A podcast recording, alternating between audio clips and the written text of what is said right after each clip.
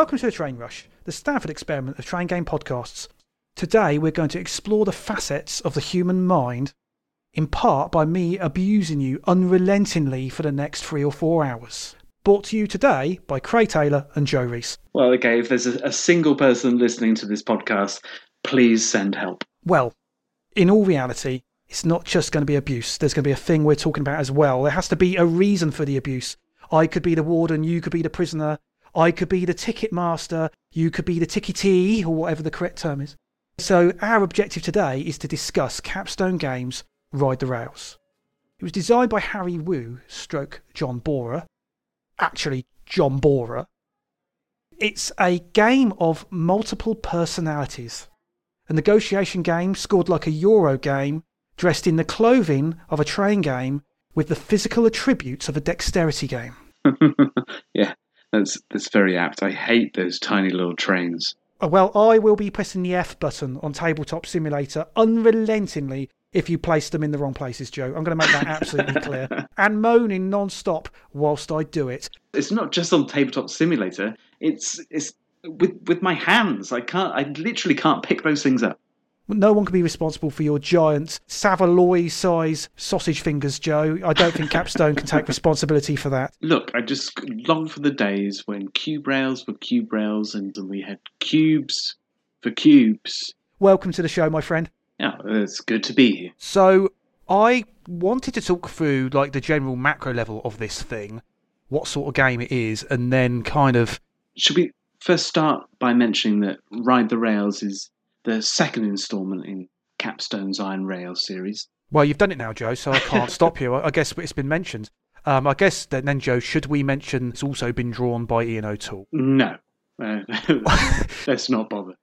Okay, if you're familiar with um, Irish Gauge, then this follows on with a very similar presentation and component quality. Sure. I mean, it, the hexes are smaller, and if you were to take the green slider on a graphic designs package and dialed it back about 30%, you're imagining the right thing. And if you increase the board size by around 250% or something like that. I will admit, my first impression of this when I unfolded it um, was there's, there's more board. Oh my god, there's another leaf. Oh my god, there's another leaf. This thing is a table beast for a Cube Rails game. I think it's something like an eightfold board. The map is almost one to one scale with the, the United States itself, Craig. which is a nice bit of fun. In the box, you will notice an absence of paper money. You'll notice an absence of shares. In fact, all you have in the box is the board, some markers for the various companies and players, some trains, and some passengers. That's it. Oh, well, and one sheet of rules, which I've laminated myself. I just think uh, repeated use that the one sheet of rules may get torn at some point. Or if you're a real preservationist, Joe, maybe you just print off a set of rules from the internet and then uh, And Put then the- frame the original. exactly put them in your archive, put them in your metal safe for posterity, of course. right. So we've opened up this thing. It's got some components. There's an absence of shares. There's an absence of money. So what does that imply, Joe? Um, that implies that this game completely foregoes any kind of financial side to the train game genre. Indeed, I would say it's not an economic game at all. It's not an No. economic game. It's a it's a VP race. The, the VPs might be named money, but in reality, they're VEEPs.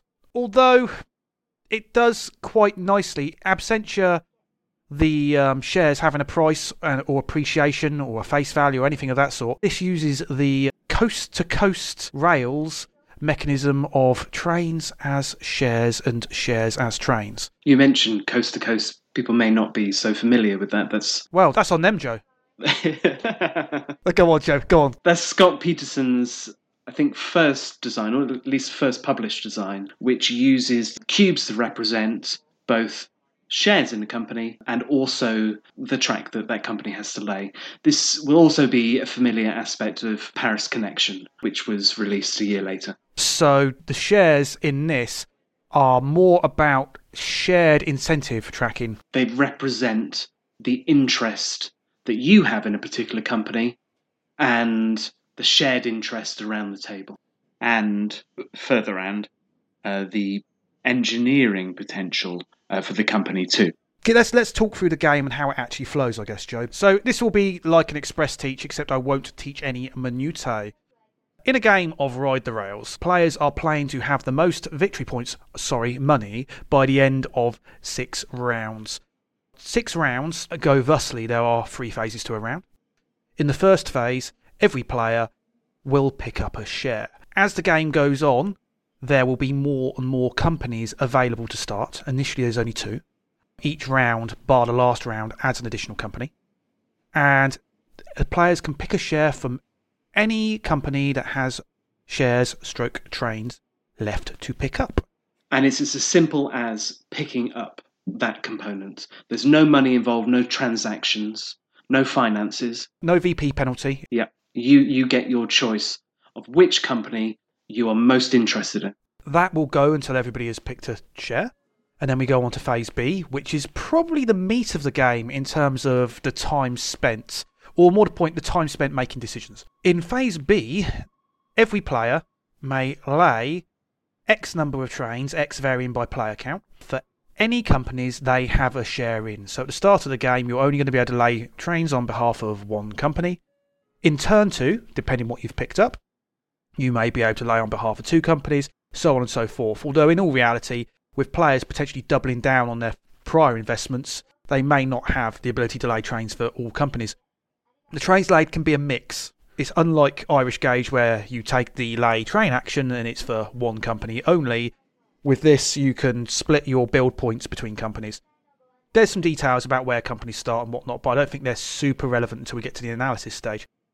After everybody's done that, we ride the rails. So, phase C of each round, on the existing networks that have been built up as part of phase B, players will move passengers around it. Now, I should have mentioned this. Every city on the board has a passenger on it. A single passenger and a finite number of passengers. Indeed, and they are one and done affair. Once somebody has moved them out of their home city somewhere else, then they go into the dustbin because they've died, because travelling on trains is very dangerous. Well, you know that riding the rail was an 18th and 19th century uh, punishment in the United States, right? The offender was made to straddle a fence rail and was then paraded around town or taken to the city limits and dumped by the roadside.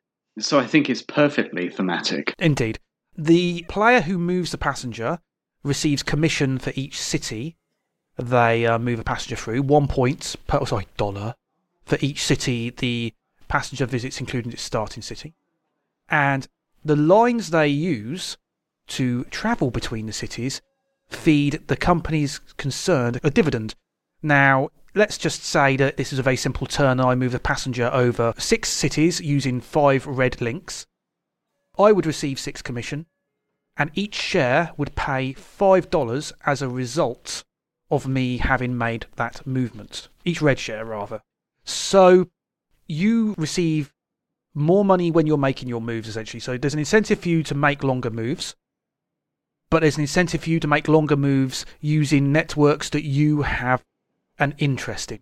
You are not forced to use a single network for your moves, however. It's not a case of the passenger will only move on the red network. As long as there's kind of like a baton exchange in a city, a place where two companies are present, you can then switch between networks and do half the journey on red, half the journey on blue, then maybe finish off on a little bit of yellow. You also don't have to move the passenger over your networks at all if the things you're invested in are puny networks and you'd rather pick up a big commission than nothing at all. There's quite a few permutations in passenger movement here that aren't immediately apparent on first play. Once we've done this entire merry dance six times, we see who has the most victory points, and the person with the most victory points will be the winner. Ties are possible. That's the quick version of the rules. Yeah, effectively, just summing that up. So you pick a share in a company, you choose which company you're going to build for, maybe one or two companies, depending if you want to split that allowance, and then C, you're going to move a passenger, and you must move a passenger um, if a passenger is available down a line to a, a city of your choice. Indeed. And actually, that's a very good point. A is a must phase, picking a share. B is a may phase. You could lay no trains at all. C is a must phase. Where shall we go now, Joe? Where shall we ride? Should we go through the game in order? Should we go through the A, B, and C phase to kind of give some structure to this conversation, but because obviously these mechanisms are intertwined, we may go back and forth a little bit. So let's start with phase A of each turn picking a share. So shares are picked in essentially in reverse turn order.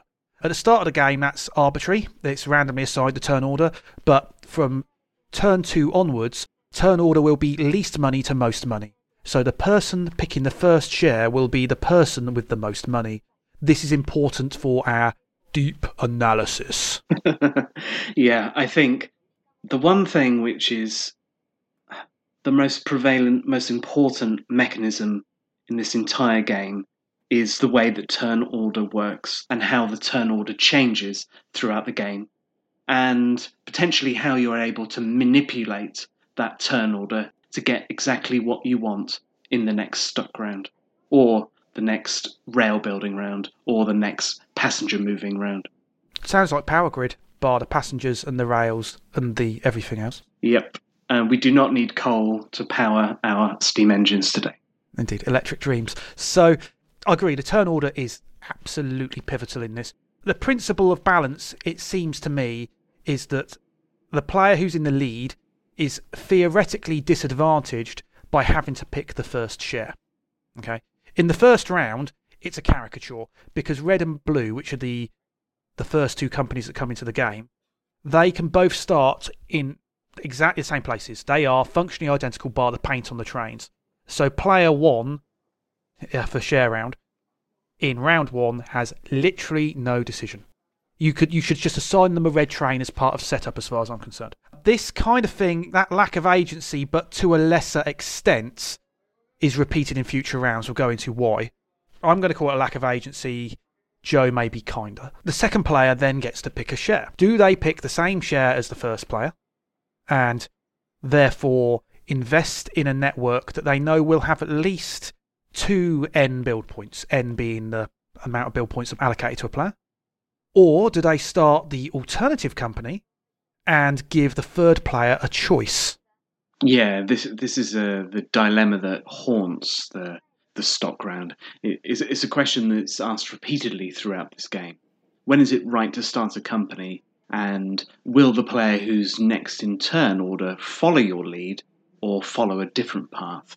If you're looking ahead and thinking about those build points, can you afford the possibility of going it alone, knowing that more build points can, assuming that they're used constructively, equal more links made and more passengers delivered, potentially, and more dollars in the dividend payout.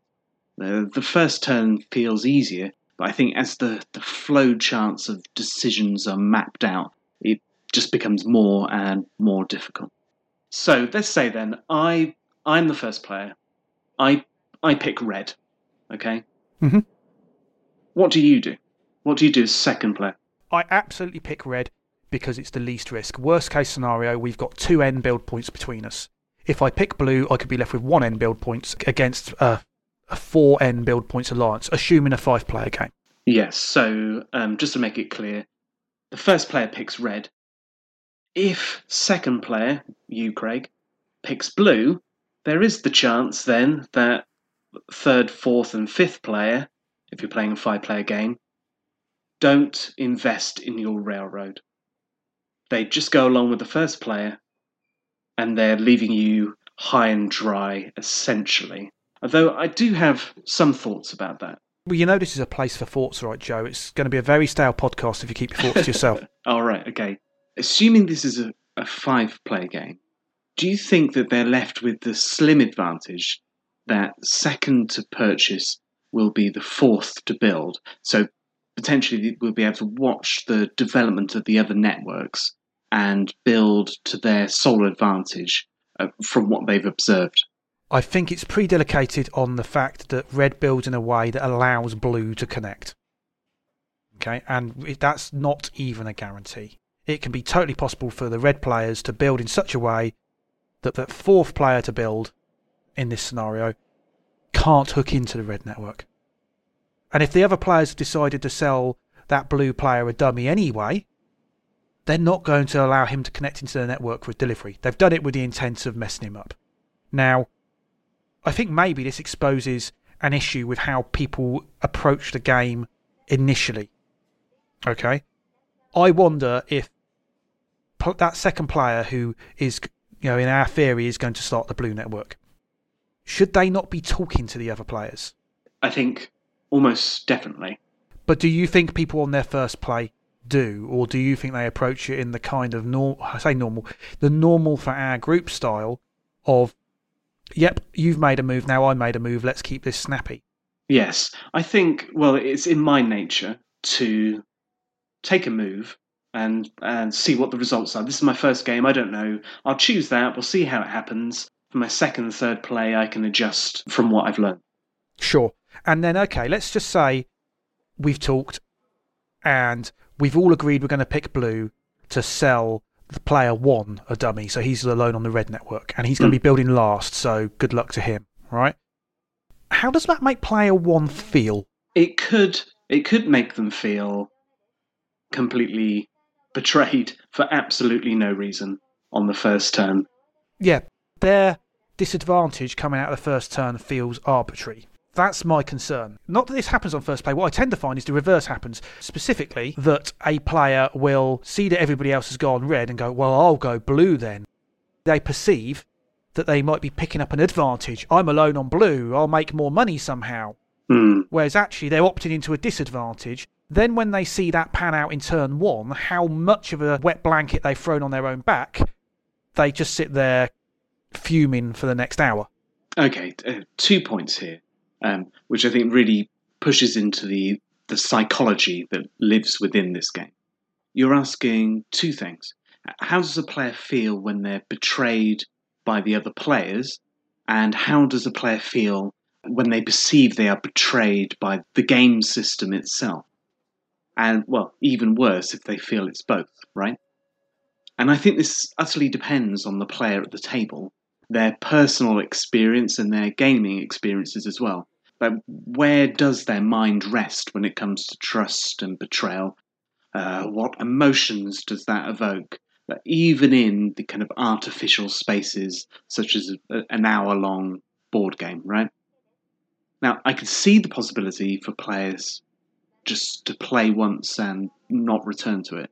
Either that, or they're motivated to change the situation and work really hard at pulling themselves back, which we've seen in our games that that's possible. You you can pull yourself back to a degree. I think it's more possible depending on player count and the balance of the alliances. But yes. Yes, yeah, okay, I yeah, I agree with that. Another thing I was thinking of, I, I guess a third question is will betrayal realistically occur on the first action of the first round?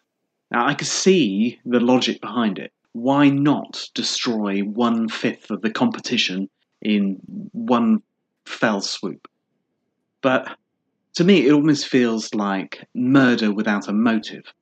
Like, I can begin to understand if there's a shared history between the players, you know, a, a, meta that crosses over several plays or possibly from game to game.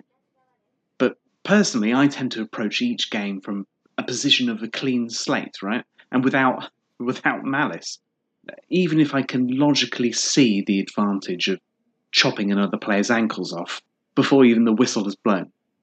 It just doesn't seem like the most comfortable thing to do.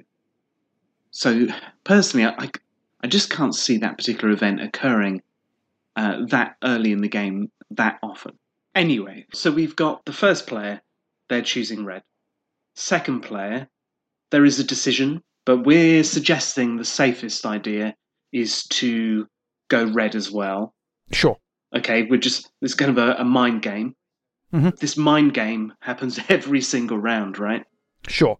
Player three, theoretically, in our conversation, could say, hey, let's, those two guys are committed to that. We're going to get the earlier builds. Let's all do blue. Okay? Yeah, and I think that needs to be said. That needs to be discussed. Or it could be that the third player chooses blue and then the rest just choose red. I think it's the third player's responsibility for their own uh, survival in this game to say, actually openly say to the other players around the table who've still not yet picked a share, look, this is what I'm going to do. This is what I want to do. This will work really well if you follow me and we all do the same. Sure. And then let's say that player four complies with the request and they pick blue as well. For argument's sake, okay? Yeah, sure. Player five is then in this interesting position where they can decide which alliance wins. Well, I say wins, not wins the game overall, but wins out on this turn. Who will have the majority of rail building power, who potentially get a stronger network in the first round. And they also decide where the company they ally with starts in terms of starting position. And by choosing where that network starts, they also deny the start position for the other alliance because the initial builds they're actually on the east coast on the map. The, those cities can only hold one train each. So they not only do they decide where this one starts, they block the position for the other alliance, which provides the kind of the big macro level opening moves. Yes. From where you start is going to determine how many cities you can reach, how many links you can make, how much income is going to come rolling in. Now, turn two, depending on how many trains are laid and um, how many uh, shares were picked up in the relative companies, there may be some mandatory forking. Because remember, we mentioned at the start of the show that trains are shares and shares are trains. Well, there's only 27 in each company which means that actually whoever made the most money in the first round is, is going to have the first pick of shares. There might not be that many red stroke blue shares left. Alternatively, they could start the new company, the Orange Company. Maybe they see there's more opportunity in that. But in all likelihood, let's go. Let's carry this through. The, the, the orders have readjusted based on who's earned the most money, and this is the most money person picking first. They could start the Orange Company, but if they start it alone, it's not going to reach very far. And it's going to be a company that is, it's going to be a share, stroke company that's not going to earn them very much money. Okay? If they start it alone. They're in the lead. So there's very little incentive for other players to cooperate with them. So I feel player one again has less agency. They have to pick an established share. I mean, maybe have to's too strong, Joe. Yes, yeah if there's a lack of passengers on the network and then maybe they need to pick a you know a non-established share to feed a passenger through the network. But turn two, I don't feel like they have a whole heap of choice. It's it's interesting because I think it would depend completely on the player and how they feel at that moment. Do they really want the challenge of establishing the newly formed Orange Company? If looking at optimal moves, then more experienced players will probably sway towards picking up the share in the already established company if they feel that it provides a good tail end to the route, uh, which will be used throughout the rest of the game. Indeed, and there's plenty of orange later to pick up should the uh, opportunity presents that you know other people start orange and it's a good company. Or do they go blue? Maybe depends on if the blue's the weaker of the two alliances, then I would see they pick red. I guess the point I'm making here is right that these heuristics are crude in so much as they're not universally correct, but they're often correct.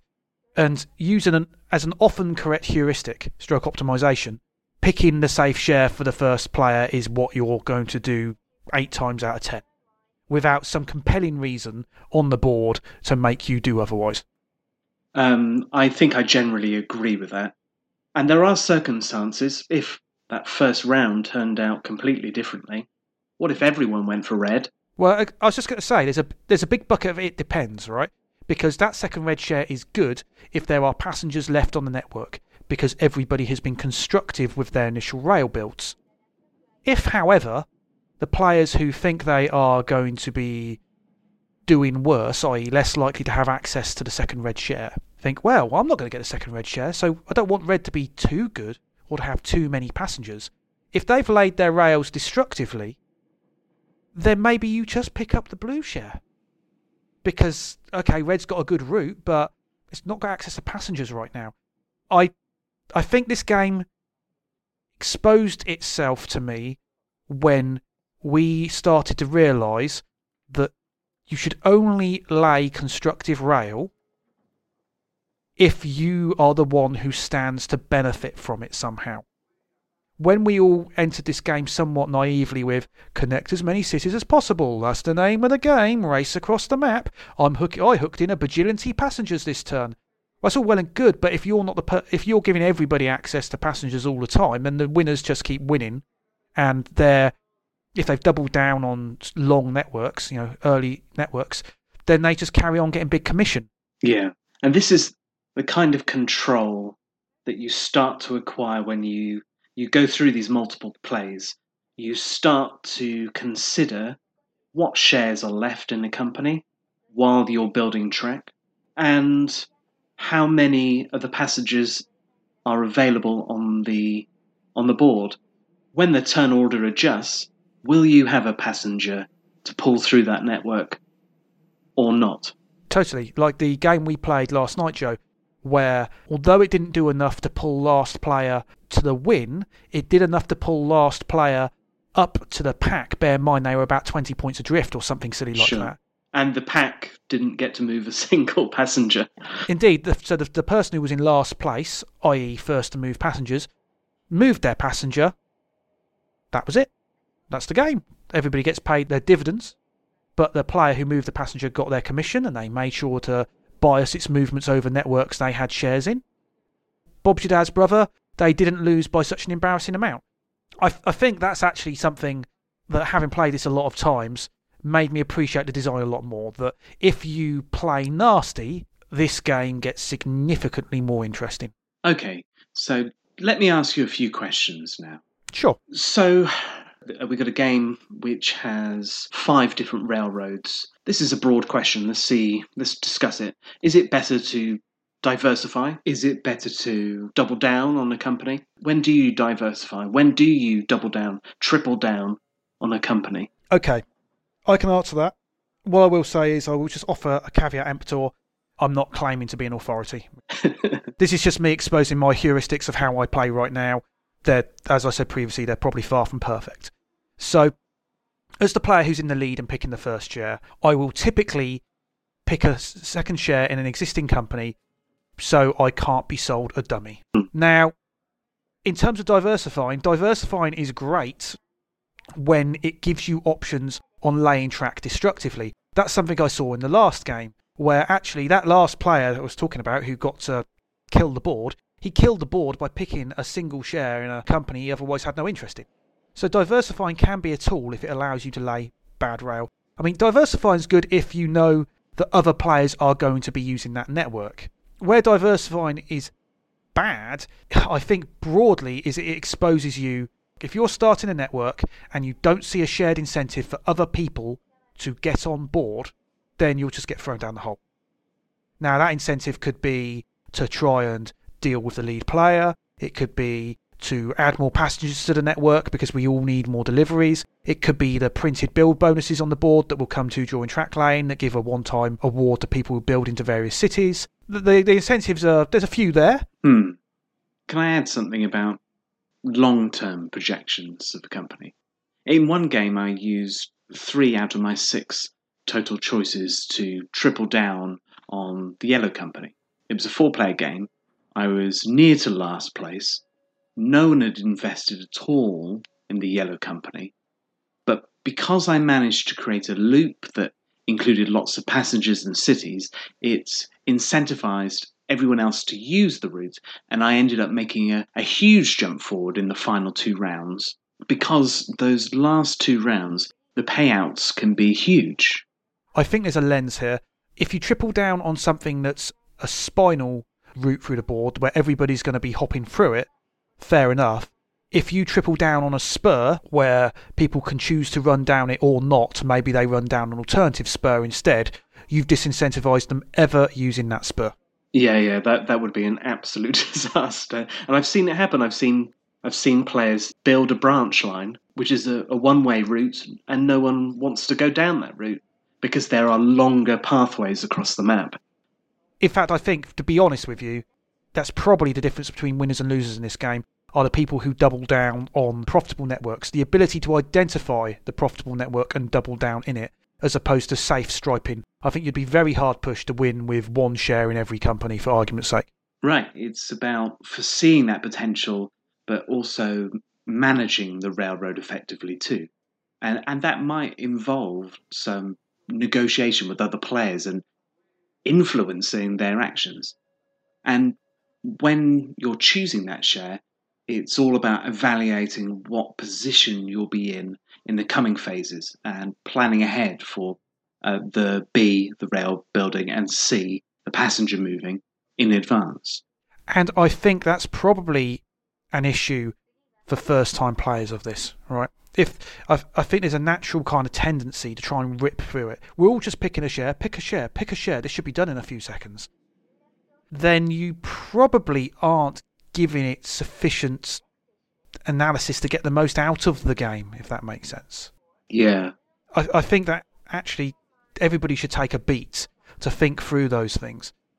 And the problem is, until you've played a few games and seen how your turn order affects your position in the various phases of the game, be it delivering passengers, be it laying rail, be it choking companies out by laying their last trains in bad places, you can't make that analysis.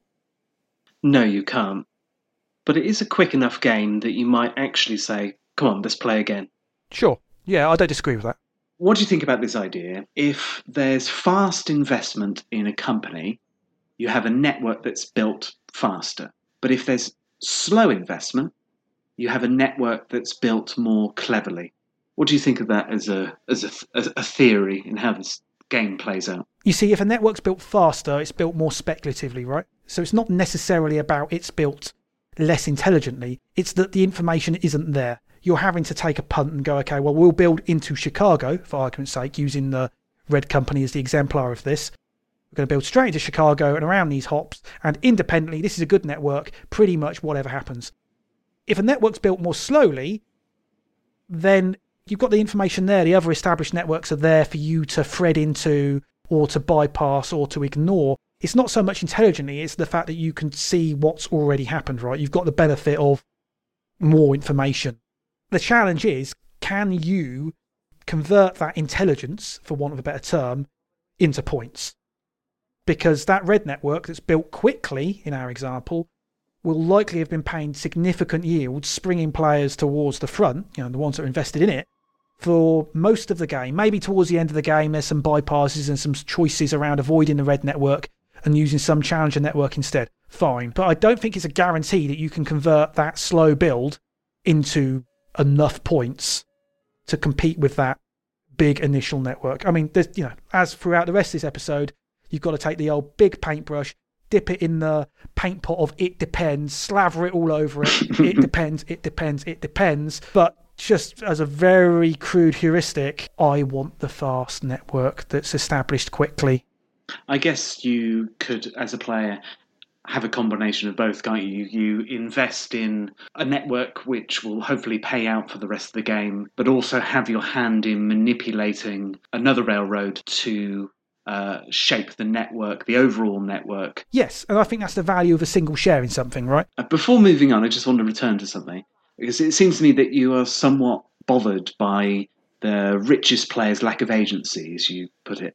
And I agree with you that there is, most of the time, there might be a, a safe option, uh, which you could interpret to be the only option for the first player in that stock round. But as you work your way down the player order, the choices become more and more diverse and arguably more interesting.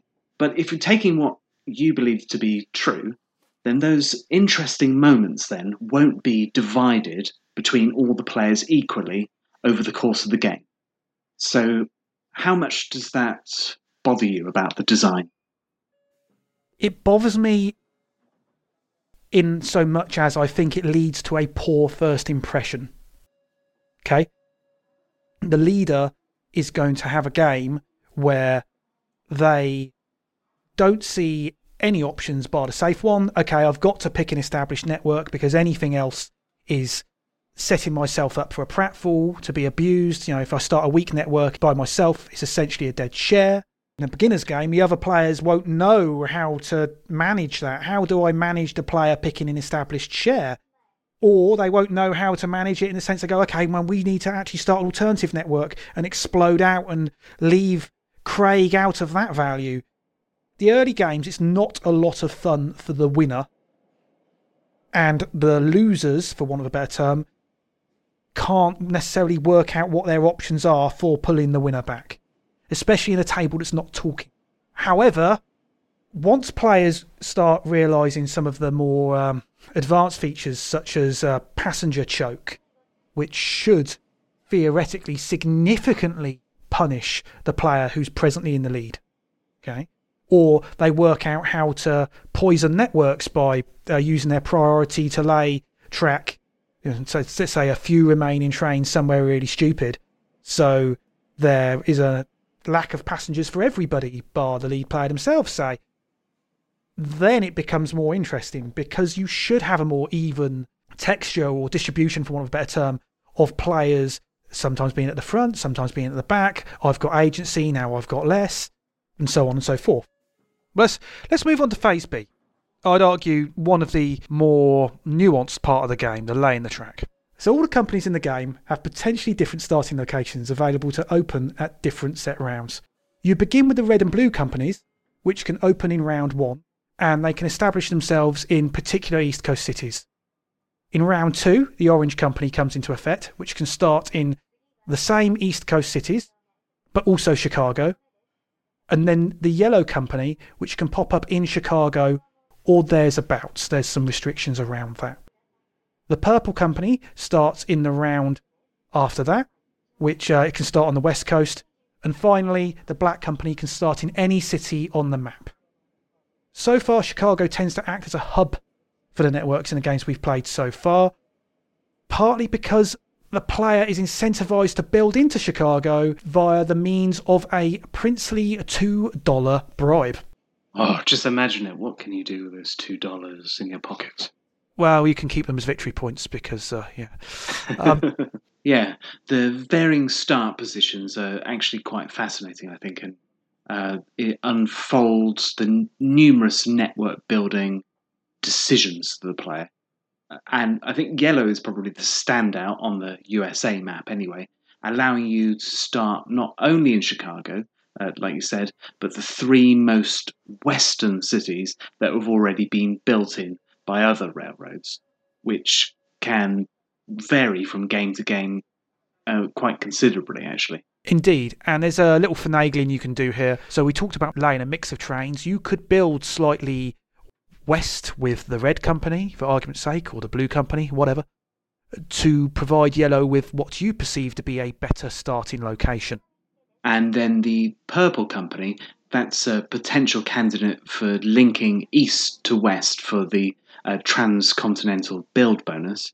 And then black, uh, which doesn't float until really late in the game is more of a flexible tool, I think, to create links and diversions between already established networks. There are restrictions, the main one being that only two railroads can occupy a single hex. However, there's an exception to that, as there are in all things. The most notable exception being that Chicago can contain all of the companies. So there's a natural gravitation for that being a hub for the game on the basis that every company can be present there. Which actually lends the game some historical accuracy because Chicago was the key interchange when transporting goods and passengers from both sides of the country by rail.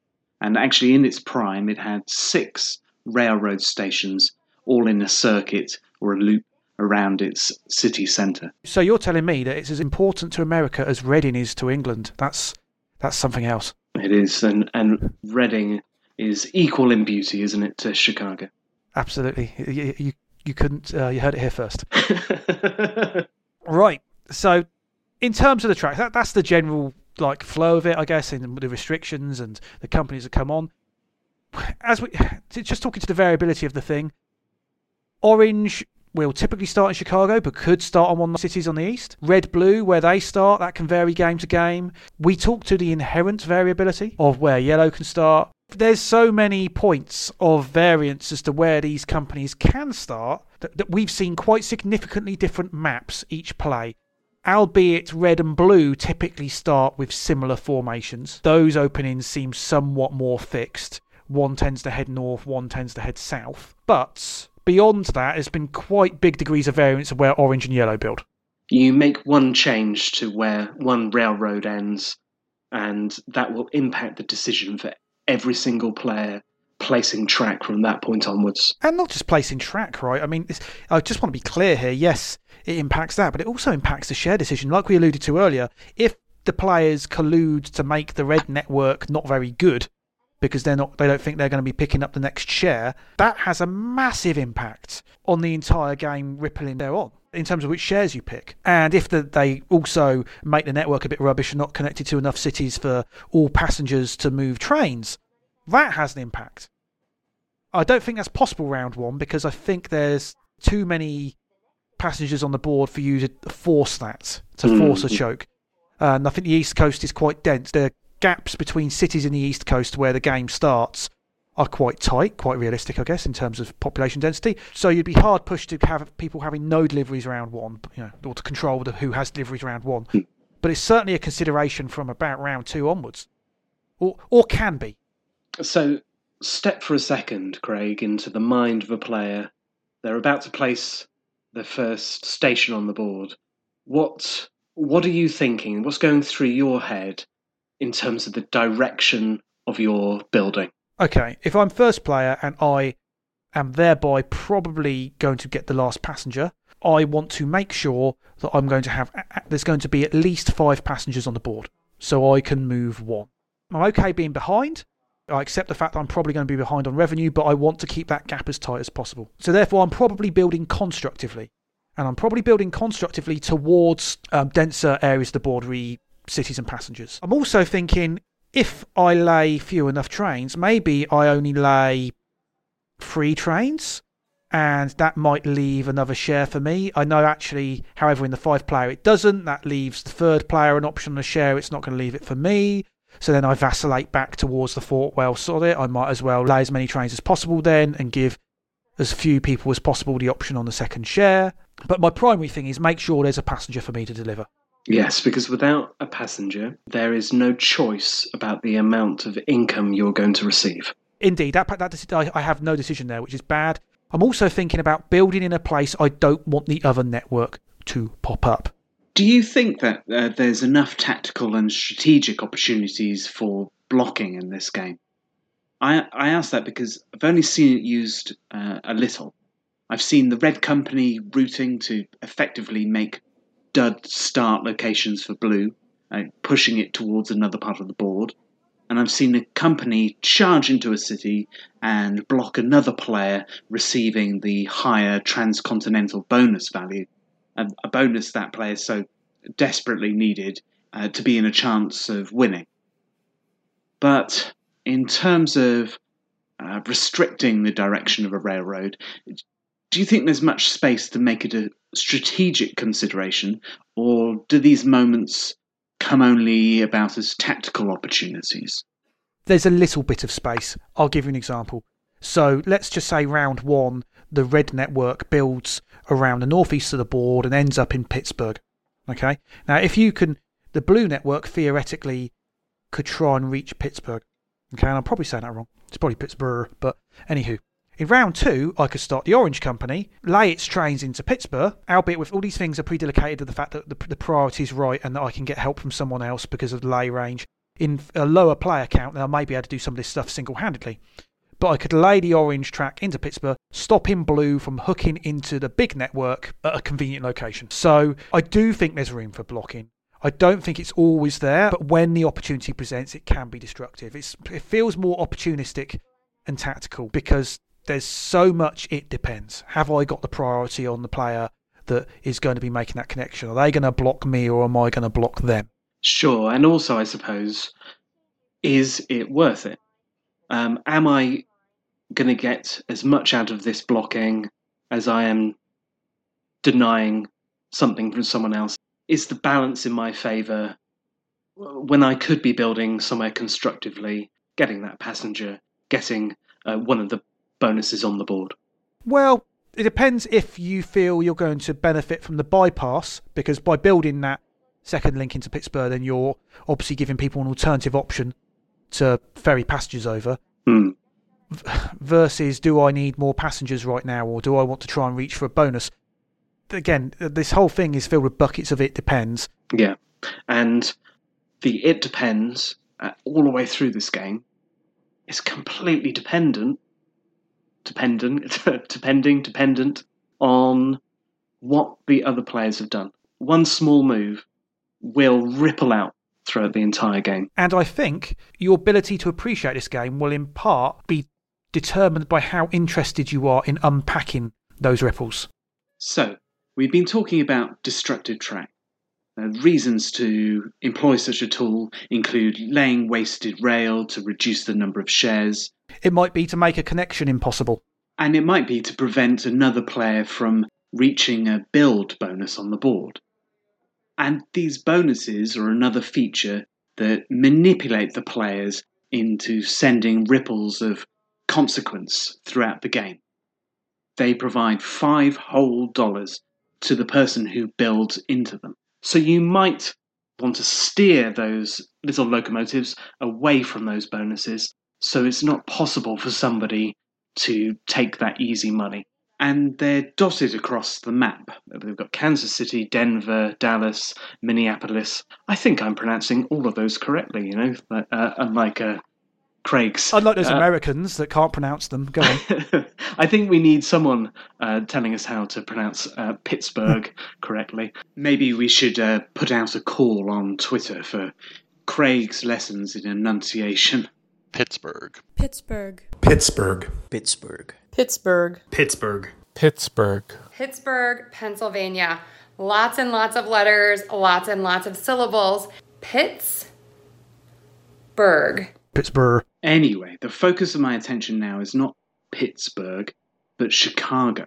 Uh, possibly the most interesting hex on the entire map. We mentioned before that uh, the hexes have a limit of two, well, Chicago doesn't have that. So every company can build towards Chicago and get into Chicago. What's more, there is that $2 bonus uh, that can be awarded multiple times to multiple players, whoever builds the new railroad entering it. Now, I don't think that building into Chicago is worth it for that bonus alone. Yeah, I'm, I'm glad you said that. It's a red herring, right? If you are picking a share just so you can pick up that bonus, unless that share is working for you either in a short position or a long position in some other significant way, you should be reappraising whether you are indeed going to pick said share. You want to pick a strong share first and foremost and pick up that bonus as a secondary aspect. Now, let me ask you this, Craig. What would you choose as your favourite dessert or sweet snack? Um, Well, well, if you had to make a choice, Craig. If I had to make a choice, Joe, it is a raisin Danish pastry. And that's exactly what Chicago is. It is the raisin Danish pastry of Ride the Rails. John Bohrer has has given us this Danish pastry. And whether intentional or not, it plays with the emotional part of your brain. Okay? Go on. I'm interested in where you're going to take this, Joe. we can all reason. We can all decide whether something is good for us or bad for us. We can all make long term decisions about our future. But when in proximity to a reward, when in proximity to a Danish pastry, the emotional parts of your brain tend to win over the abstract reasoning. Okay? You, you will tend to snap up that reward immediately just because it's there, right? And I think that hmm. drives a lot of choices in this game. There's that two dollars. It's just it's just sitting there, Craig. You could take it now. It's two dollars now. And I think that the Chicago hex is a clever part of the design, a design which manipulates players into creating an interchange in the networks which will have the knock on effect of giving players more choices about which way to move their passengers and more agency over which railroads will pay out. Well, this ties itself to an observation from about one of the playtesters, right? Um, by playtesters, I mean in our group, not in the official playtest group. Are those bonuses on the board to provide players an extra opportunity to manipulate their position in the turn order that they otherwise know they're not going to be able to get from passengers? Because you'll notice that most of those awards on the board are towards the east side of the board, or certainly in the middle of the board. They start drying up when you get west because it's the big payoff. It's the one last job when you start approaching the west. It's the east west bonus for winning stroke losing the game.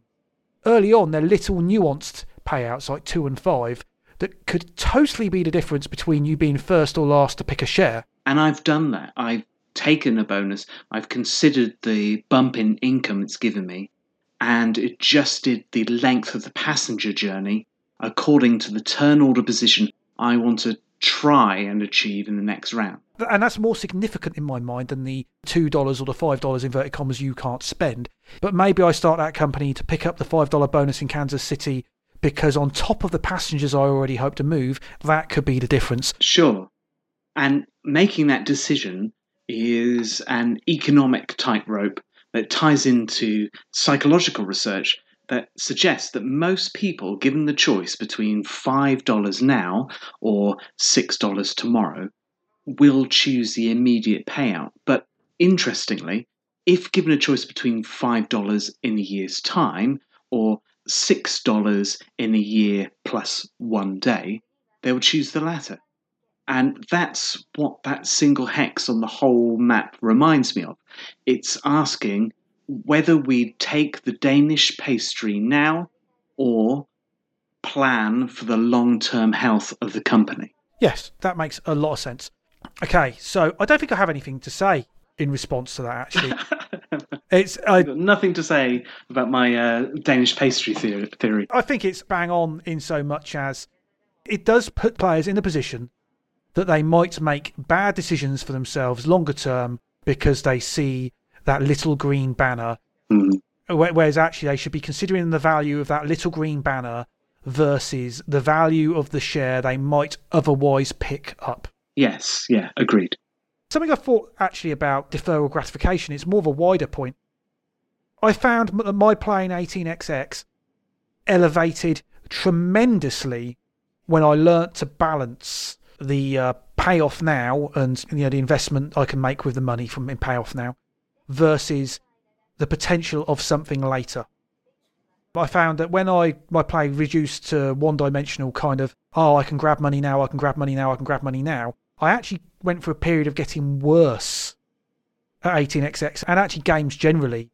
So that learning to defer gratification and seeing that this thing now costs me an opportunity that's worth far far more later can apply to more than just this. Yeah, and I think that's why I really enjoy cube rail games. They take these larger concepts and really boil them down to single questions. Yeah, and I also think that probably John Bohrer added those bonuses to tie into uh, a kind of historical reflection of where the values were in these cities at that that time. But it has the game effect, doesn't it, of drawing players into making mistakes, also holding players back because they don't want other players to make those gains on them. I think they are subtle, well positioned game elements that can really shape the psychology of the game. Sure, and the other bonus that we mentioned earlier, we might as well mention now. The transcontinental bonus. Indeed. If at any point the East Coast is ever connected to the West Coast, by any combination of rail networks, then a one time bonus will be awarded to the player who made said connection. And it's going to be $8 if they connect on the plains, or $12 if they connect in a city hex. That's quite a significant bonus. And what I tend to find was as players got cagier, sharper, more with it, that transcontinental bonus was more a dream than a reality. $12 are you just going to hand that to a player? You want to prevent it as much as possible.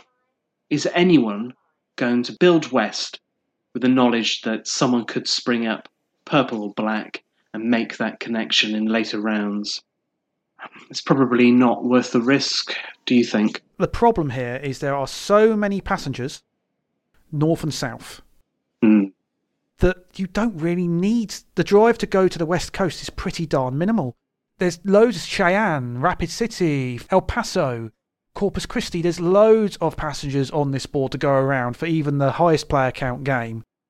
That I would rather play the oh well we don't connect to the west coast game. I'll, I'll try and make sure I'm not choked out of passengers rather than award somebody twelve dollars. Even if there's an alliance of two versus three, and the two players have similar interests, they might rush the yellow company across the board and, and think they'll quickly open up the purple company to connect them. But there's that internal tension within the alliance who will receive the bonus, and that should put the brakes on that. I feel like that when you have novice players, they have this imperative to make the bonus. Okay, often setting up the bonus for somebody else. They've, you know, they're very rarely the benefactor of that bonus, and the reason being that when you've played this a few times and the scores start to tighten up rather than being stretched over, you know, the entire board, that twelve dollars is a game-winning amount of money from any position.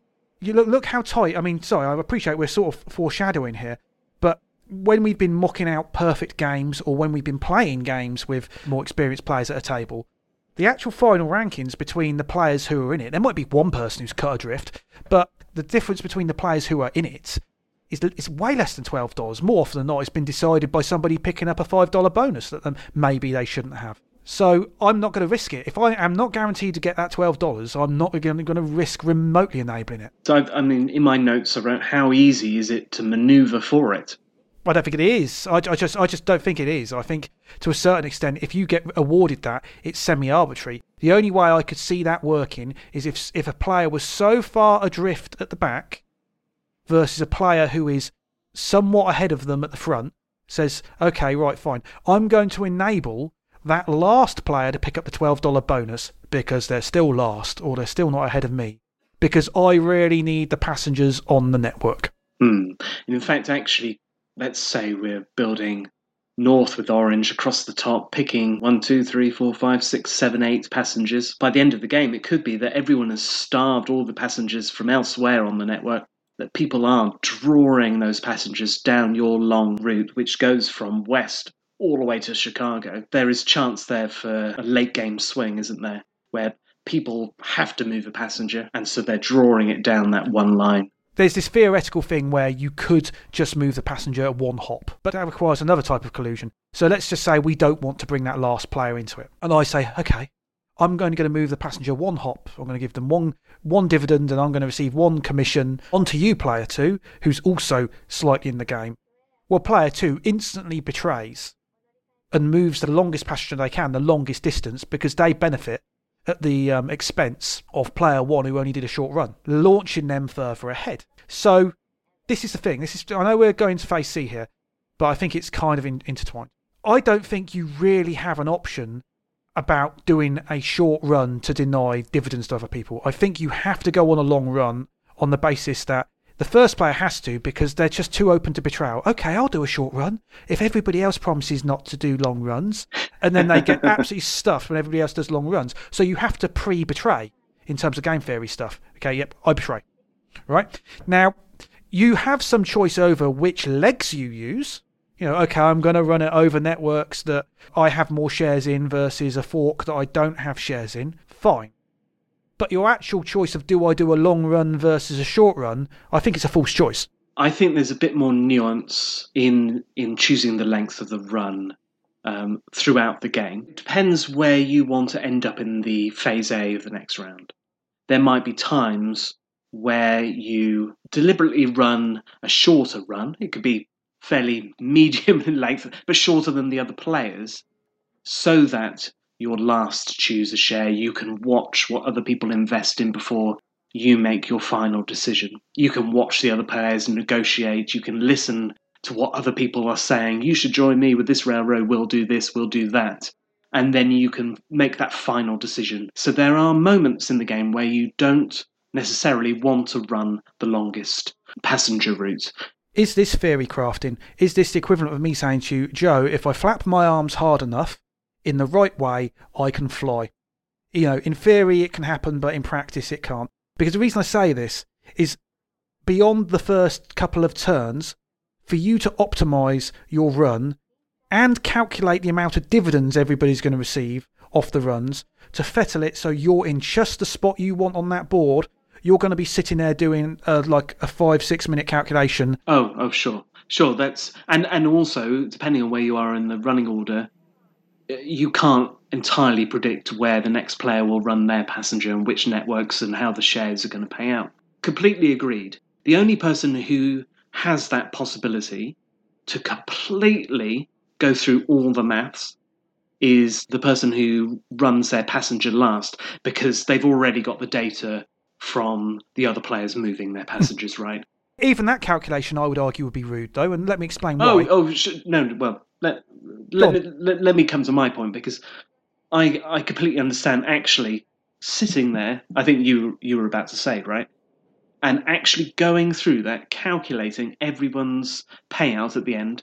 Um, I think that is not in the uh, the spirit of the game. This is this is hour long game. You kind of shoot at the hip. You're you're making your decisions. You calculate as much as you can, but there is there is something to be said about having a go at manipulating that turn order. You're not going to be completely sure, but there is. I think there is a choice there, and that choice is uh, one which runs on a, a feeling for the game rather than a calculation. I respectfully somewhat disagree. Every time I've played with the crude heuristic of I'm just going to run the passenger the longest I can to get the most commissions so I pre betray, I've always benefited at the expense of the other players trying to nuance. Just, you know, the, I'll keep grinding out points, I'll keep grinding out points, I'll keep grinding out points. That nuancing can be quite costly when you know, okay, I'll sacrifice a point or two here or there. Oh, whoops, I accidentally actually sacrificed five points. When the scores ultimately, even with perfect play, can be quite tight. I guess what I'm saying, Joe, is I accept there's a possibility that I'm wrong. And that's a cold, it's a, it's a slightly too cold read that's wrong. But my initial feeling for it right now is that's where, that's broadly where it is. I actually see what you're saying, and I agree with 80% of what you said. I think, and this is what might challenge your idea, is as players get better at this game, they get better at negotiating in every single phase. And so you might continue to keep on running your longest routes. But I think there are ways the other players can manipulate things to put a stop to that by working together, by colluding, by eventually ensuring that actually you're not going to get any passengers, Craig, now. And not only that, but one thing I've noticed in our closely matched games is that you definitely do not want to be the richest player in the penultimate round. Agreed. So if you can manipulate that, because you want a passenger, full stop. and it's not difficult for the others to collude and leave you without one. So I think there is manipulation at certain points, and I think it's important to keep in mind that running down the, the, the passengers down those routes is manipulating that turn order, and if you can try and control it in certain situations, then you should definitely try to, and try your best to get yourself in a position in which you're not going to be completely screwed. But then we're circling back to how practical is that when you're running it on an analog interface and you are trying not to play it until the heat death of the sun to really do that calculation and go, okay, I'm going to move it six on yellow, two on red. Oh no, sorry, I mean three on red. Or I think I can afford one on yellow. You know, I Well, I don't think I'm. I'm not suggesting you play with accuracy, and so you have a look at the the share portfolios around the table, and you give it your best shot. I think for an hour game, I think. oh oh I've got to challenge that. I've got to challenge Well, that statement. challenge you knew you, you knew I was going to challenge that statement before when you wrote that down. Surely. well, well, we can we can come and challenge me in a moment. Uh, let Cool. me finish what I've, I was trying to say. sure. Where was I going, Craig? And what was I saying? You you can't stretch this game out to two hours, right? You you can't do it. It's not in the spirit of the game. I'd argue we're in a paradoxical situation here, Joe. Right? Because the box says an hour. Okay? And when we play this with no discussion whatsoever, and try and rip through it, it takes about an hour. Okay.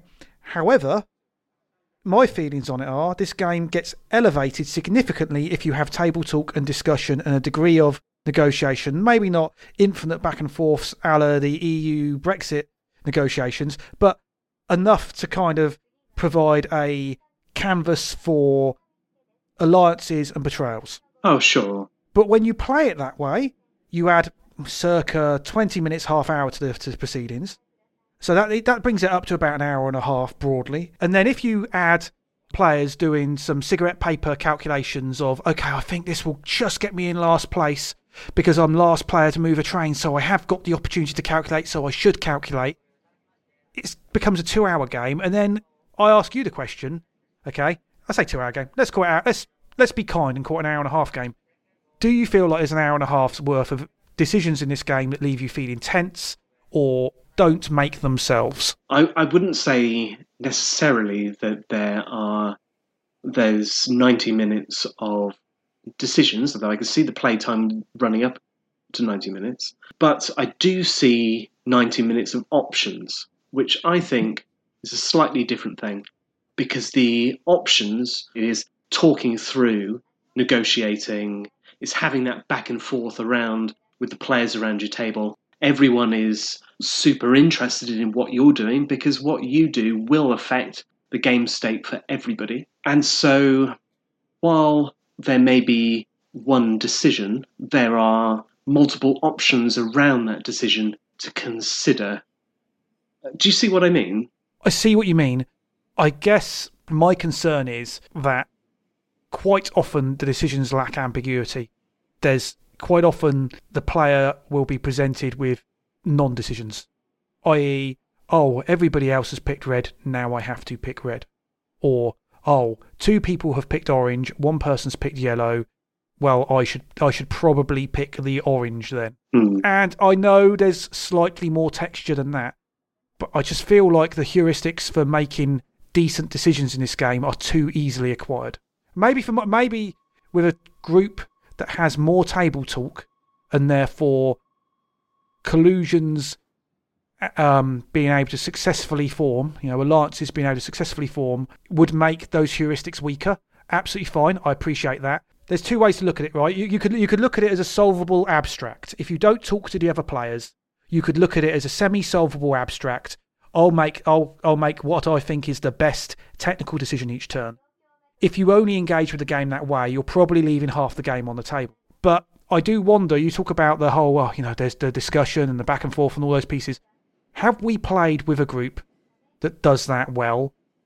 It just doesn't reflect my experience. I can see it theoretically being possible and theoretically elevating it, as we saw in, in one of the games we played. But I don't have many groups that would engage with a game like this that way, and that's a problem for my, for, for me. And again, it's a local value. I'm not again, you know, you shouldn't you should judge by your group how eager they are to negotiate in rail games and to discuss incentives and to discuss options in an open table talky kind of way, and how they feel about betrayals. Because, you know, if you have a thing where someone absolutely loses their rag over inverted commas king making, then they're not going to like this played, in my opinion, in its best way, where betrayals are part of the texture of the game. I've put this in front of a few audiences, and the default reaction has been to bounce off it and say, is this even a game? Okay, and the initial kind of enjoyment of the mechanisms. Oh, that's neat. The shares as trains. Oh, paying the dividends. That's quite fun. And you know, seeing what your payouts are. And then it devolved. Then there's this kind of, for want of a better term, a membrane of, well, is that it? Is this even a game?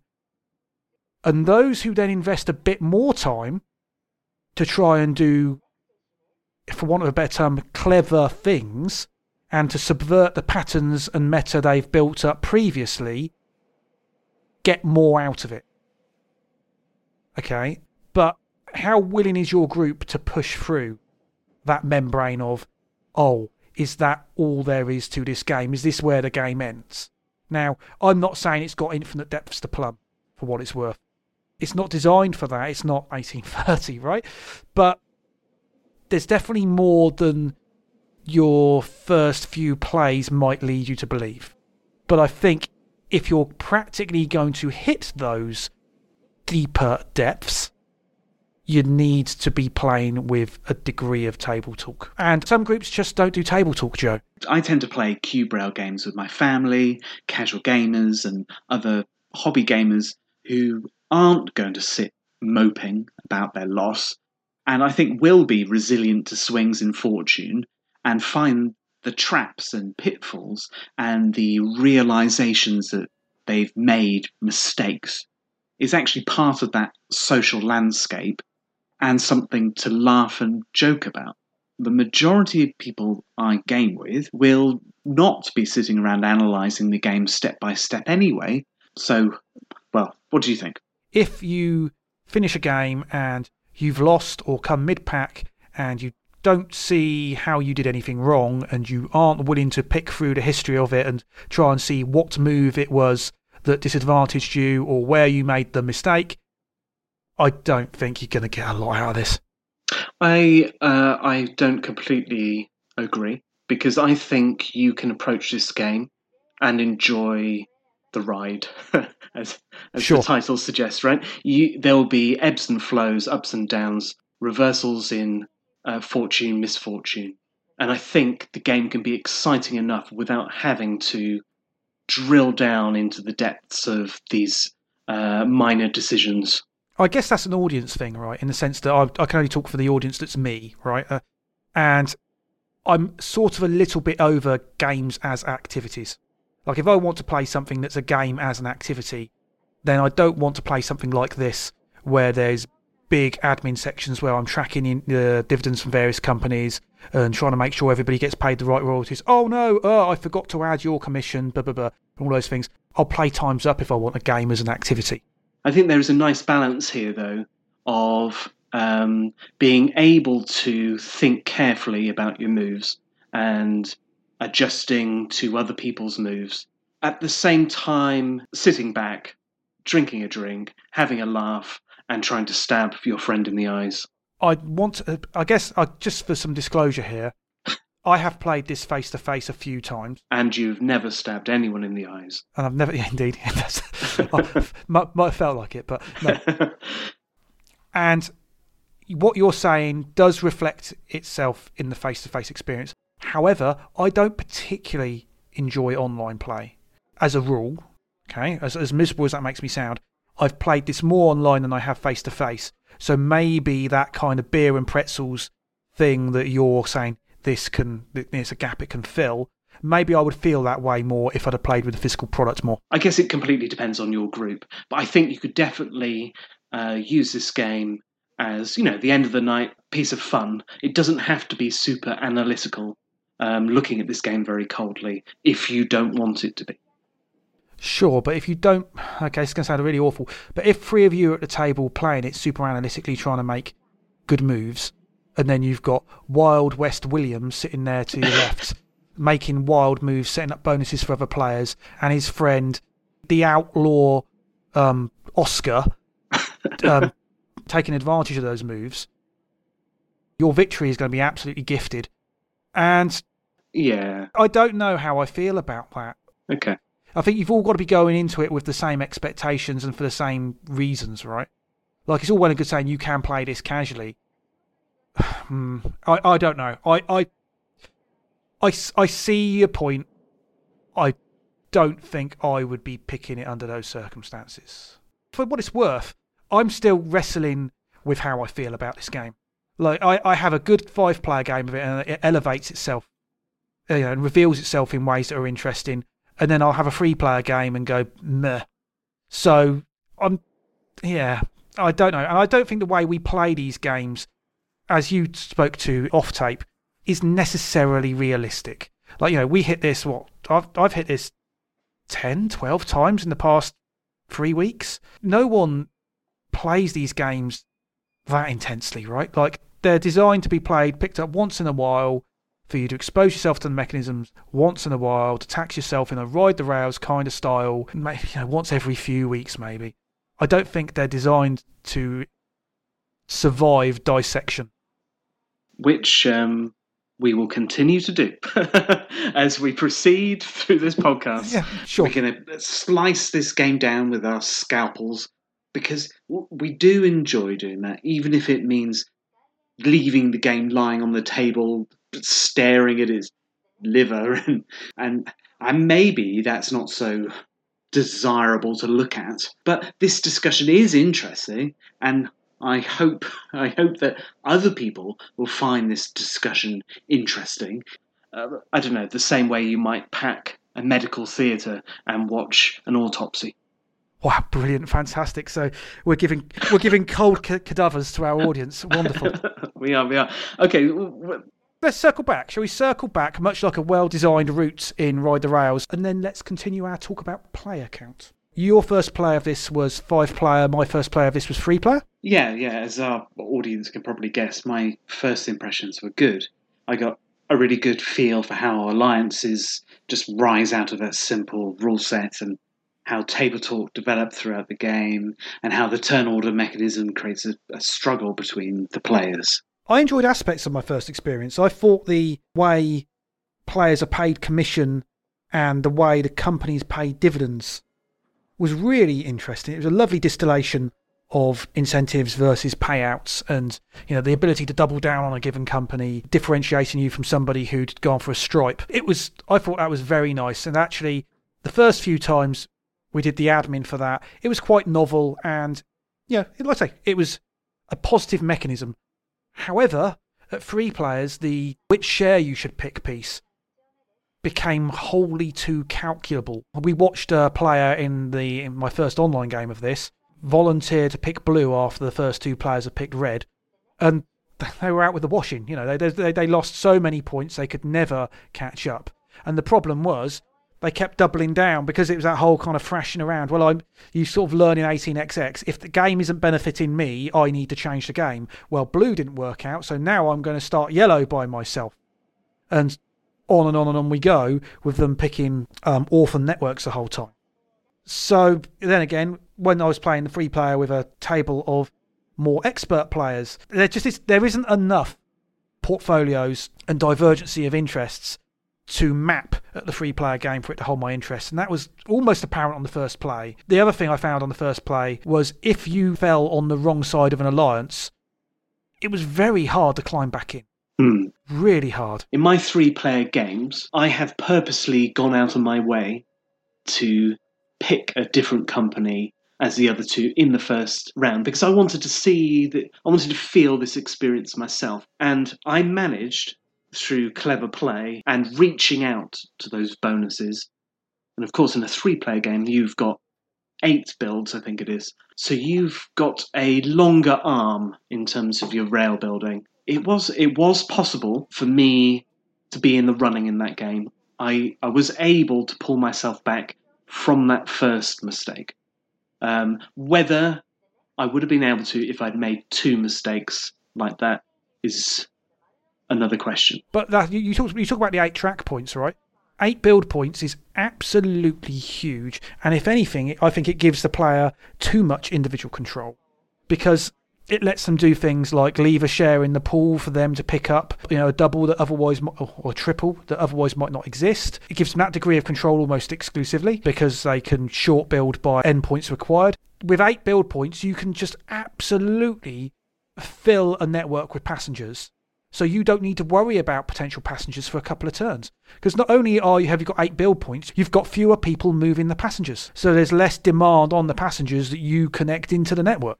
What I've taken away from the three player game is that the A phase, the picking the shares, becomes so calculated there's almost no decision. It's so easy to make an optimal decision because there are fewer variables and sure. there are fewer players opening up those decisions and alliances. In the the B phase, which is the the track building, I found there were opportunities to explore the nuances of the track building, to play around with the networks and the runs with the passengers.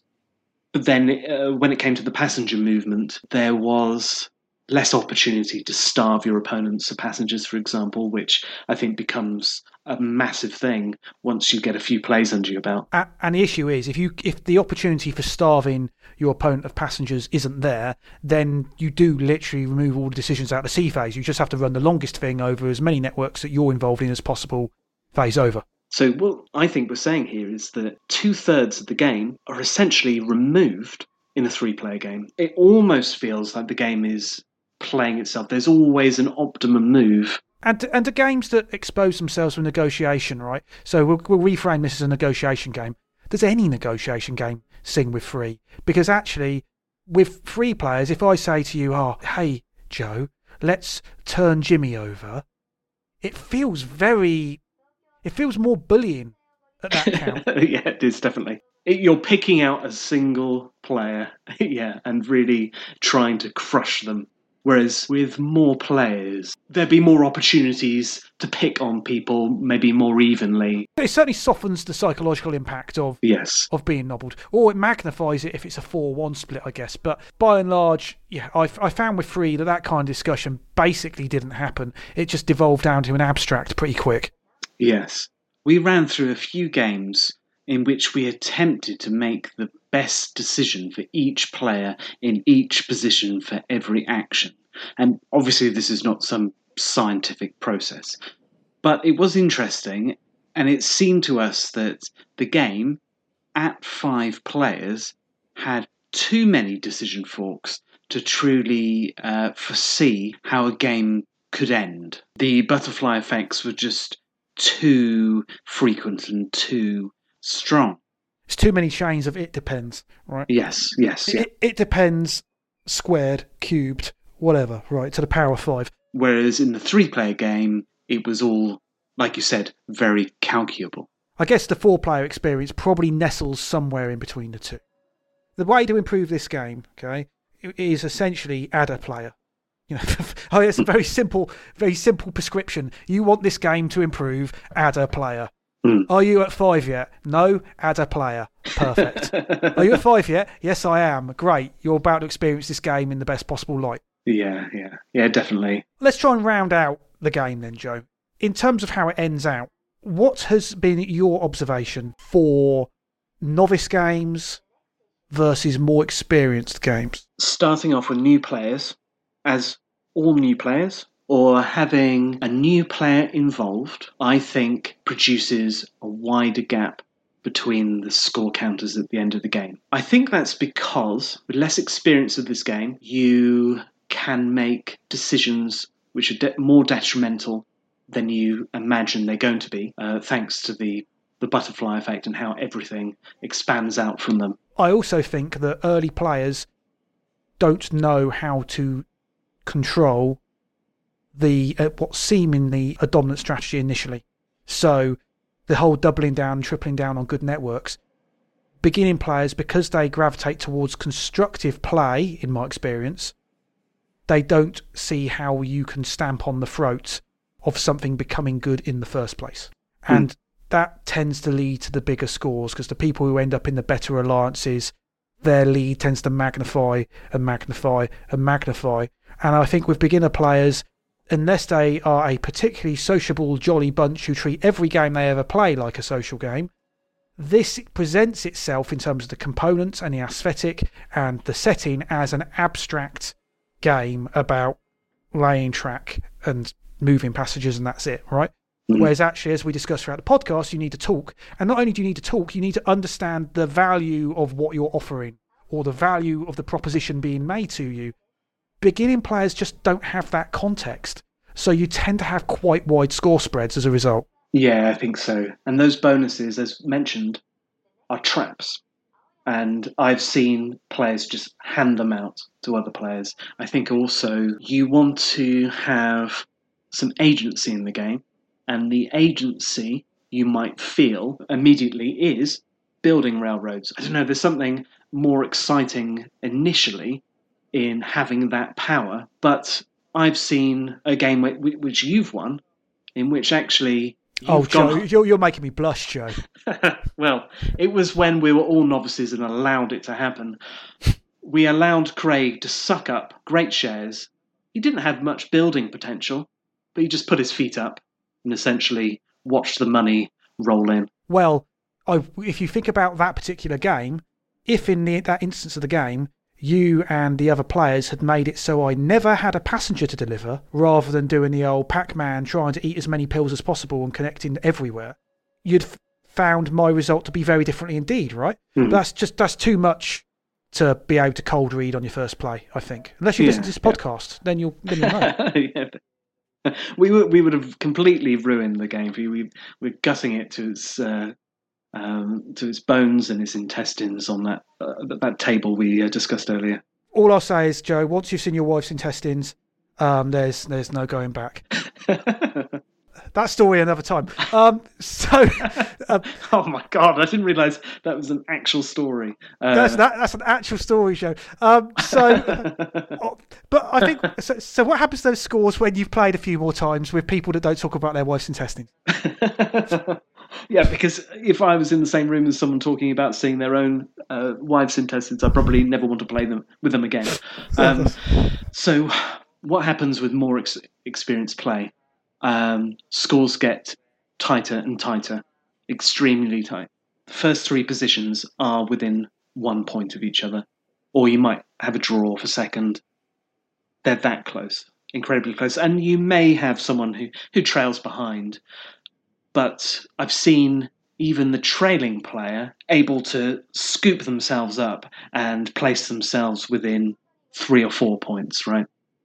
Mhm. Um, now, what what does that say about the game? Does it say that you're in for an exciting conclusion?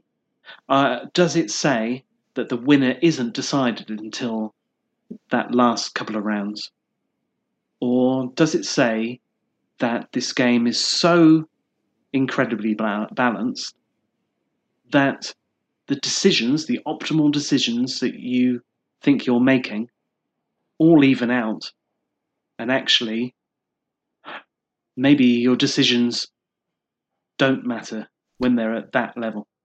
You mean the point salad effect? Everything I do is worth two victory points, or there's about what does it really matter?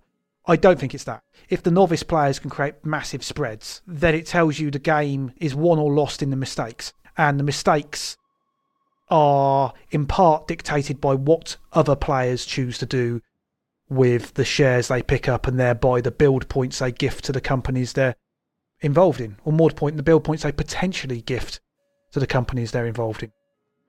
I don't think that's the issue. I can I, I can get that being a question when you when you see the, the scores being that tight Mhm. every time, but the possibility of someone being able to turn over other players makes me feel that's not the issue.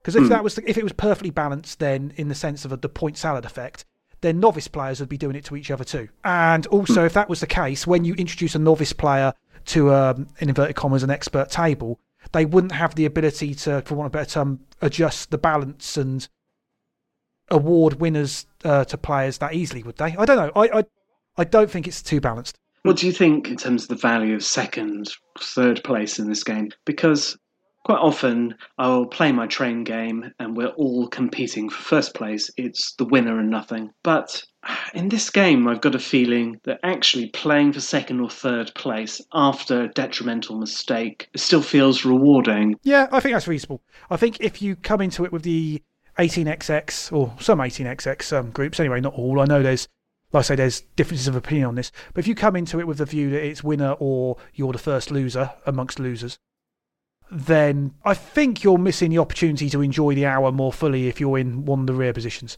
Because, like we said, it is if as long as you're not too far from it, things can change massively with the ability to just choke one delivery for a person, okay, and you can pull yourself right back in it. And a close second in this does feel exciting. Um, sure, if you're ground into dust and you're right at the back and you think you're never going to catch up, that's tough. But I guess that's the flip side of those easily picked up heuristics for making at least, if not perfect decisions, sensible decisions. You shouldn't have to suffer too many games like that before you're able to play with the more um, experienced players on a reasonably even footing. Right, Joe. So I've I've basically had enough at this point. So let's finalise our thoughts then, with a comparison of the first in the Iron Rail series, Irish Gauge, to the second, Ride the Rails. I want to be clear because we have an in the can but probably not to be released tape of Irish Gauge discussion. I played Irish Gauge about this extensively before we chatted about it. I have more interest in playing this than I do Irish Gauge after an equivalent number of plays. Although I think Irish Gauge probably lands better with my Euro gaming group because the atomic nature of the actions, you do a thing, you've got complete agency over your turn and what you do, and to a certain extent, the quality of your decision isn't necessarily dictated by what they choose to do, or certainly not as overtly anyway. Can I can I say something or? Um, Yeah, of course. Yeah, please, please. I do. didn't know if you were launching into a monologue or or welcoming my input or not. No, no, I was. But if you've got something good to say, if you've got something good to say, Joe, crack on. I will disrupt the monologue then. The actions don't need to follow a set order, and it creates um, a rhythm that's player determined and a cadence that's often unpredictable. The fact that this has a set schedule like an 18xx, an A, B, C phase, and it's going to all happen in a set order lends itself to a more negotiating game type view because, ah, it's the A phase, we talk about this in the A phase. Ah, it's the B phase, we talk about these kind of interests in the C, in this phase. It's the C phase, we talk about nothing in the C phase. But Well, you talk about nothing in the C stage. I'm, I'm being somewhat facetious, Joe. If people have learnt by now listening to this podcast not to take me absolutely literally, okay, I'll let you continue. Um, I'm always talking through that C stage. oh, no one's listening, Joe. Um, but Irish Gauge is very much like you say. It's a roller coaster, and the and the ride will change every time. I, I can I butt in again? Is that allowed? Yes, of course it is. I argue that while the order of the player actions will vary, I think there's a limit in the game system to create variability from game to game. This is great because you're saving me from having to say this stuff. This is this is fantastic. I agree. I agree. It's it is okay. It's got the potential to be a roller coaster, but in real terms, it tends to devolve down to the same kind of flows. Or if there are different flows, the outcomes are broadly similar anyway. So what did it matter? The auction for me loses its mystery pretty quickly once all players have got to a similar level of skill in valuing the shares. And quite often in Irish Gauge, you can know you're out of it halfway through. You can go halfway through, I am definitely dead, there is no way for me to claw this back. And we have a very high likelihood that Sven is the winner, and then we get two thirds in, and we might as well put it away. Advantage is leveraged to more advantage. With this, there's a degree of catch up in that the turn order adjustments can confer different types of advantages, and maybe you want to play to be in a certain seat. Hmm. With Irish Gauge, once you're poor and someone else is rich, they're going to be able to more likely access face value shares than you are. I think Irish Gauge for me lands better with players that like the perception of higher individual agency. When you play Ride the Rails, you have to accept the fact that you do not have unique agency over your fortunes. The quality of the decision you made will in part be dictated by the decisions other people make after you. However, if we try and play Ride the Rails with fewer players and increase the agency, then it, it very rapidly becomes something I would rather that I would preference Irish Gauge above. So for me, it's a player count function. I would prefer to play Irish Gauge at a lower player count. But on the flip side, I think if I was to judge them both for their best experiences, you know, Irish Gauge at its best count and Ride the Rails at its best count, I would prefer to be playing Ride the Rails as it stands. Can I um can I um, share with you something, Craig? That um, Oh, boom, Tish, can I share something? Carry on. I um as as hinted at, I recorded a whole episode on Irish Gauge, was which was effectively thrown in the bin. So I decided to take some ideas and actually put it into some writing. Could I take No. you? No, No, th- th- th- they've, been, they've been thrown in the bin, Joe, and that was for a bloody good reason. No one wants to hear this rubbish.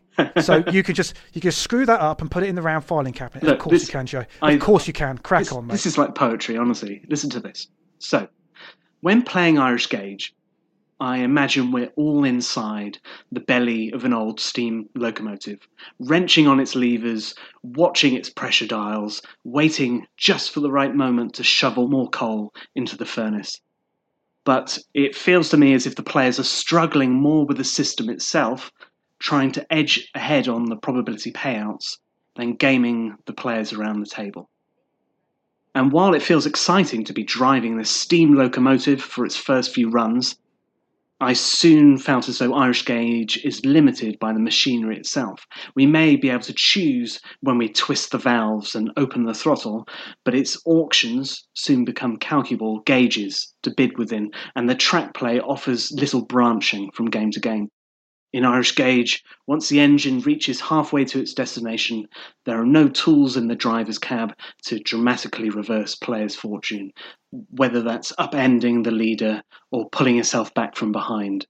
There seems little freedom to switch tracks to send the game to a different end. what do you think of that? I, I'm scared. Uh, I'm, I'm actually scared. I can't work out if I'm on a recording with Ben Maddox or if Dan Thurot has um, infiltrated your house to write your script for you. It's it's. I've got an, a similar paragraph for Ride the Rails, which. Oh, oh my God! This podcast can't survive that. But since you've written it, just just don't do it again, Joe. no, no, no. This is a one-off, but only because I I really wanted to put my thoughts and feelings about these games side by side because they do line up on the shelf together as part of the same series, and I kind of wanted to capture what I thought and what I felt about it in a concise, metaphorical way. Can I launch into another poetic um, paragraph? No, go on, do it, do it. Get your words worth bit out now, Joe. so, Ride the Rails has a procedural structure akin to a railway timetable. It allows very little freedom in terms of an action a player must choose, but the simple system quickly fades into the background, like a pre recorded platform announcement.